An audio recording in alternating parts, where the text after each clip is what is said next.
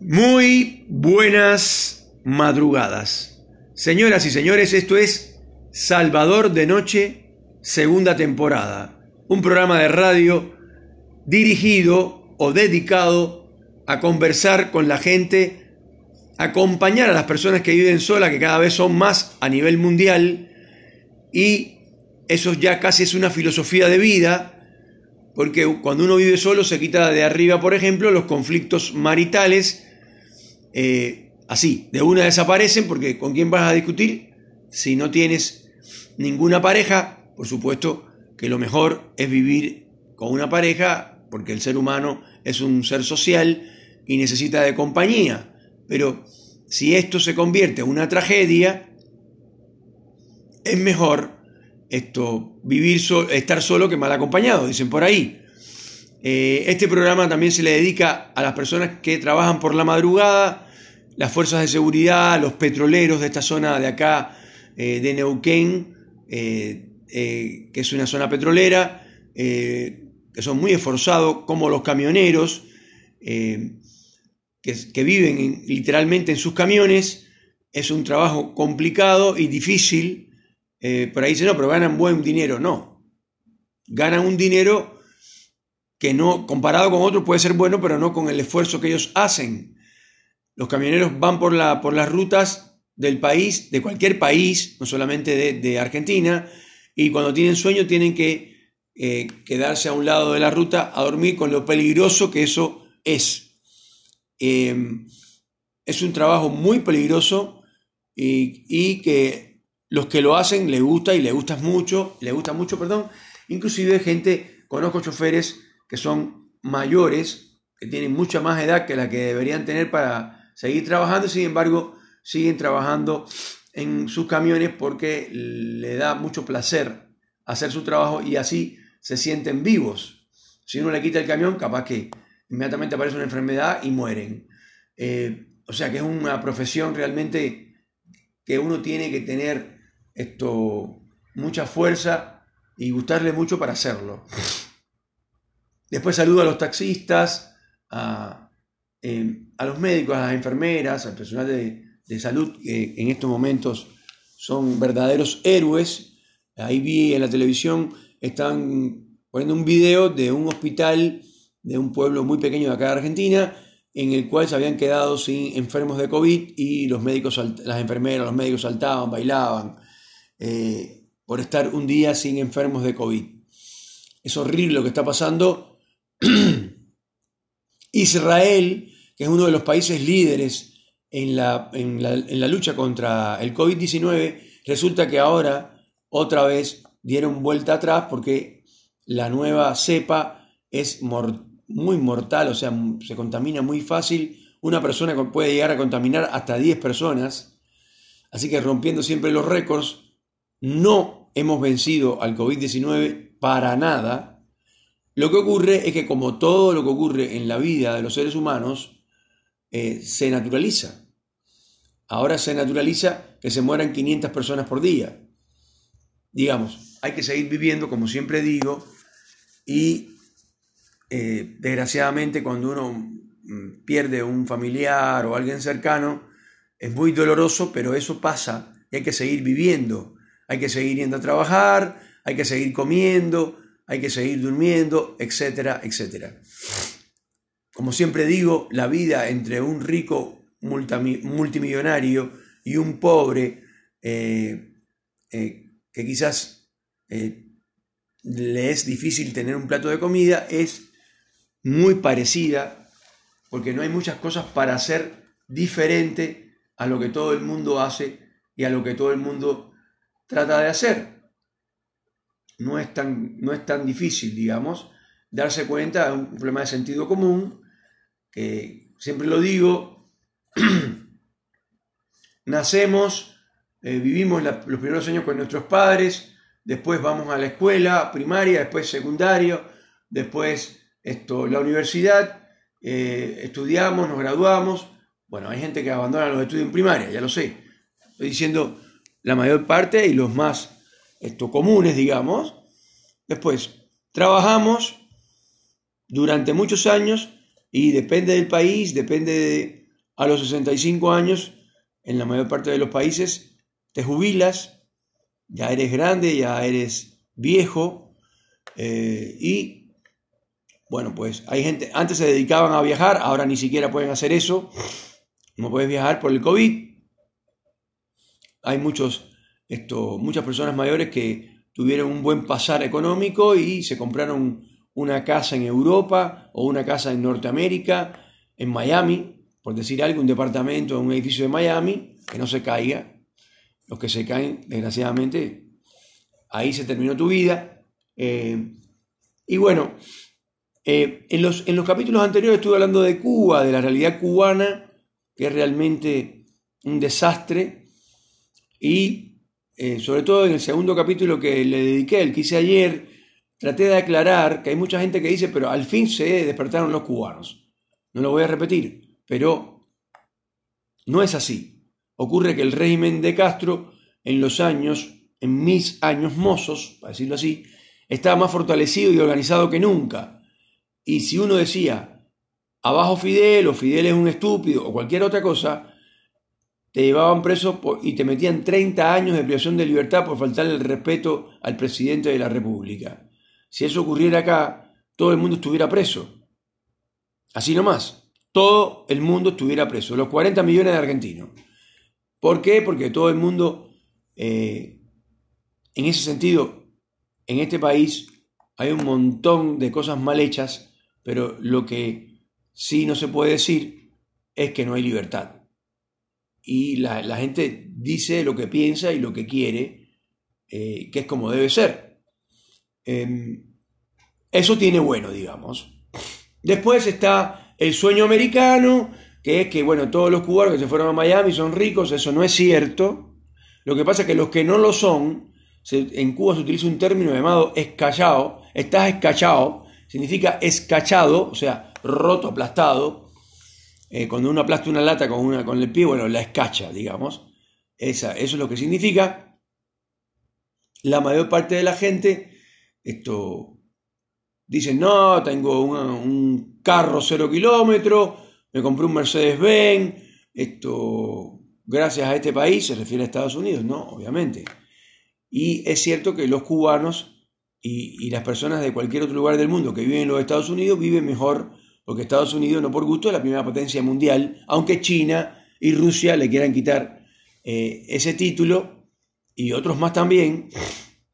Eh, Estados, Unidos, sigue siendo el líder a nivel mundial. Que siempre que toco el tema, así rápido y al pasar, para todos los izquierdosos del mundo, la gente de pseudo izquierda, que les gustan los Mercedes-Benz, pero son de izquierda, eh, yo les digo, tengan mucho cuidado porque si los chinos manejan el planeta, estaríamos en muchísimos problemas. Porque entonces verían la parte mala de los chinos todos los países que han intentado manejar el mundo, dígase, eh, no sé, por decir a alguien, Turquía, con el Imperio Otomano, hicieron horrores. Y al lado de los Estados Unidos eh, son, pero muchísimo más brutales, por lejos. Los japoneses, ni te cuento. Ahora están muy tranquilos, son muy estudiosos, muy tranquilos, pero en su momento hicieron horrores a nivel mundial. Entonces, que el que, el que, el que no sea pecador que tire la primera piedra, porque uno peor que el otro. Lo de los chinos no tiene nombre. Ya lo he dicho en otros capítulos de la primera temporada de Salvador de Noche, esta es la segunda temporada, y no voy a volver a hablar de los chinos ni de los rusos, pero traten por todos los medios de que los americanos, que tan malo les parece, sigan gobernando el mundo y manejando el mundo de alguna manera. Bueno, pues la gente que vive ahí vive muy bien y tiene muchas opciones. O por lo menos tiene más opciones que los otros. Resulta que los cubanos que viven en otros lados, no a todos le va bien. Entonces, nadie te va a decir, yo estoy descachado. Nadie te lo va a decir. Porque la gente eh, no suele decir, por ejemplo, los hombres y las mujeres también no suelen contar que le han puesto los cuernos, que los han traicionado alguna vez. eh, algo tan elemental como eso. O sea, ¿por qué no reconocerlo? Eh, sin embargo, cuando tú le preguntas a alguien, no, pero eh, ¿cómo estás? No sé qué, todo el mundo te dice que estoy bárbaro, estoy bien, me va muy bien. Bueno, eso no es lo que escucha mi familia cuando hablo, que ya no ni siquiera hablo con ellos, pobres. Esto, cuando me preguntan eh, cómo estás, yo le cuento exactamente cómo estoy. Porque en realidad, un tipo como yo, esto, graduado de la universidad, pero en la parte de artes y letras, acá eh, en un lugar como la Patagonia Argentina tiene muy poco para hacer, aunque parezca que no es así. Porque lo que ocurre es que cuando uno va acá a buscar trabajo en la Argentina, y he ido a buscar trabajo, sobre todo al principio, en lugares donde se impartía arte, y cuando han visto que soy licenciado, en vez de decirme ya, ya te damos un puesto acá en nuestro en nuestro plantel, en nuestra escuela o como quieran llamarle, lo que hacen es exactamente es asustarse porque ven que el tipo que va a entrar tiene más nivel que ellos y no llamarte. Desgraciadamente es una estupidez absoluta, pero es así. Así funciona y a mí nadie me venga a decir que no es así porque me ha pasado más de una vez, por lo menos en la Argentina. No digo que en otros países sea igual. Tengo compañeros de la universidad que han triunfado en Colombia y algunos menos, pero algunos han tenido buenas carreras en México. Lo cual quiere decir que hay otros países que sí, eh, digamos, eh, aceptan de alguna manera que haya llegado algún, alguna persona entrenada o estudiada en un tema. Acá no. Y si quieren discutírmelo, que me lo discutan. Yo tengo suficientes argumentos y pruebas para demostrar que acá en la Argentina, el tipo que estudia y tiene un título universitario, lo que hacen es discriminarlo, no en todos los casos, pero en la mayoría, a no ser que sea contador, que es una de las profesiones que más se usan en la Argentina, o abogado. Esas dos profesiones andan bien. Las demás, olvídenlo. Entonces, eh, es complicado el tema. Eh, y sobre todo, después, una vez que entras a trabajar a un lugar, la relación que se establece entre los dueños de la empresa y los empleados no es ni parecida a la que hay en los Estados Unidos, donde cualquier persona que tenga talento y que se destaque en cualquier rubro, ya sea, ya sea, ya sea ventas, que digamos que es el rubro caballito de batalla del capitalismo, un, sistema capitalista sin vendedores no existe, porque eso es parte de la esencia del sistema. Y cuando en Estados Unidos alguien vende bien, atiende bien a los clientes, inmediatamente lo pasan a manager eh, eh, o supervisor o como quieran llamarle, eh, inmediatamente porque le ven el talento. Acá es al revés. Si tienes un buen currículum y tienes talento, tratan por todos los medios de no darte el empleo, porque este tipo, si lo meto aquí adentro de mi empresa, me va a tratar de quitar el mando. Eso es lo que piensan. Pensamiento totalmente estúpido, ¿no? Obviamente. Porque en otros países se matan para, como en Estados Unidos, para lo que mal, lo que los comunistas o pseudocomunistas dicen que se llama robo de cerebros. Ellos lo que hacen es tener dentro de sus filas a los hombres más inteligentes del mundo en las diferentes disciplinas eh, o vertientes que hay para poder prosperar, porque la inteligencia y la educación, y después eso acompañado seguramente de honestidad y otras cosas, son esto realmente cosas importantes para el ser humano y sobre todo para el empleado. Acá en la Argentina eso no importa. Si eres honesto, no me importa los que ocupan cargos dentro de, los niveles de las empresas pymes y mini pymes, eh, son realmente gente que ha llegado a ese lugar por otras características, pero no por sus conocimientos o por su honestidad, por ejemplo. Eh, en realidad, lo que tratan de hacer es subestimar a la gente que se destaca y no darle premios. más bien yo diría que le dan castigos. Entonces, con esas relaciones tan perversas entre empresarios y empleados eh, en un país como Argentina, que es un país rico, donde existe todo tipo de recursos naturales que ustedes imaginan y los que no imaginan también. En este país hay oro, hay plata, hay esto, minerales, de, ahora descubrieron que hay muchísimo litio, em, hay de todo, hay plantaciones de caña de azúcar para comparar con Cuba, por ejemplo, en todas las provincias del norte hay caña de azúcar, hay café, hay esto, de todo. Bueno, obviamente, eh, carne, eh, la mejor carne del mundo, eh, alimentos de todo tipo, trigo, soja. Entonces, como es un país rico en recursos naturales, la gente que vive adentro, con todo respeto, yo me considero uno de ellos porque estoy nacionalizado hace más de 20 años y la verdad que siento muchísimo por la Argentina y no me atrevo a criticarla como lo hacen otros países, que no voy a poner ejemplos, pero la verdad es que vivir en un país como este es muy fácil y como diría Enrique Pinti, argentino, nacido y criado en este país, lo peor que tiene la Argentina son los argentinos.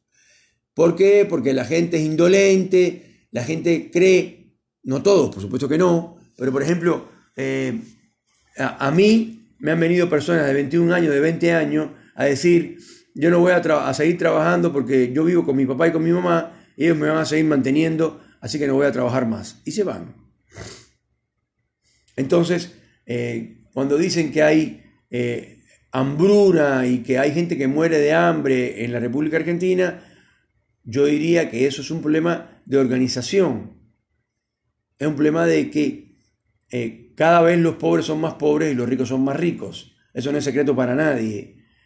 Y los políticos, por lo menos los actuales, hacen una política que es del siglo pasado, para no decir que de hace un par de siglos, eh, donde ellos se enriquecen, son corruptos en general, se enriquecen y se abusan del pueblo, de, realmente de donde viven, aunque hay otros, por suerte, que piensan que estar eh, en el gobierno de, un país o de este país eh, implica trabajar para, los demás, para distribuir las riquezas de una manera más eh, equitativa. Entonces, ese tipo de político nuevo, yo creo que es el que va a triunfar y tengamos fe, pero en estos momentos la Argentina está ubicada en uno de los últimos países del mundo por su falta de organización y de visión de los políticos. Los políticos lo único que quieren es enriquecerse, comprarse eh, dos casas en un country, no sé para qué quieren dos si pueden vivir en una sola, y después, bueno, comprarse eh, autos, tierras, ya no saben qué comprar. Eh, y la corrupción es lo que realmente mata a un país tan poderoso y tan rico como lo es Argentina. Eh, así que bueno, esperemos que las cosas cambien. Eh, y bueno, antes de despedir el programa, quería saludar al pueblo cubano, a, la familia, a mi familia que vive en ese país, eh, por lo marásmico y problemático que está en estos momentos y ojalá y las cosas cambien definitivamente, aunque les confieso que no tengo mucha fe, porque el mecanismo perverso de la revolución cubana, entre comillas, porque lo, lo menos que tiene la revolución cubana es de revolución. Esa palabra, esa palabra no debería tener, porque no se la merecen, porque si alguien ha revolucionado cosas, esa no es la revolución cubana han habido revoluciones en otros lugares del mundo, revoluciones industriales, revoluciones políticas. Eh, hay muchos países que se han reorganizado, eh, como es el caso de Japón. Después de la Segunda Guerra Mundial estaba devastado, después de, de las bombas de Hiroshima y Nagasaki, quedaron terriblemente dañados en todos los aspectos, sin embargo se levantaron e hicieron una potencia mundial, sobre todo en el comercio, aunque ya no sean los líderes mundiales, eh, hicieron maravillas. Después tienes, por ejemplo, a Dubái, en un lugar que hacía en, 50 años atrás, en 1950, eh, era, eh, no sé, un par de barrios dentro de la arena de un desierto, unas casitas bien pobres, bien bajitas, y ahora son torres y torres y torres, aunque creo que están en el otro extremo, igual si uno quiere puede. Señoras y señores, esto es Salvador de Noche. Que tengan un hermoso miércoles de el mes de julio.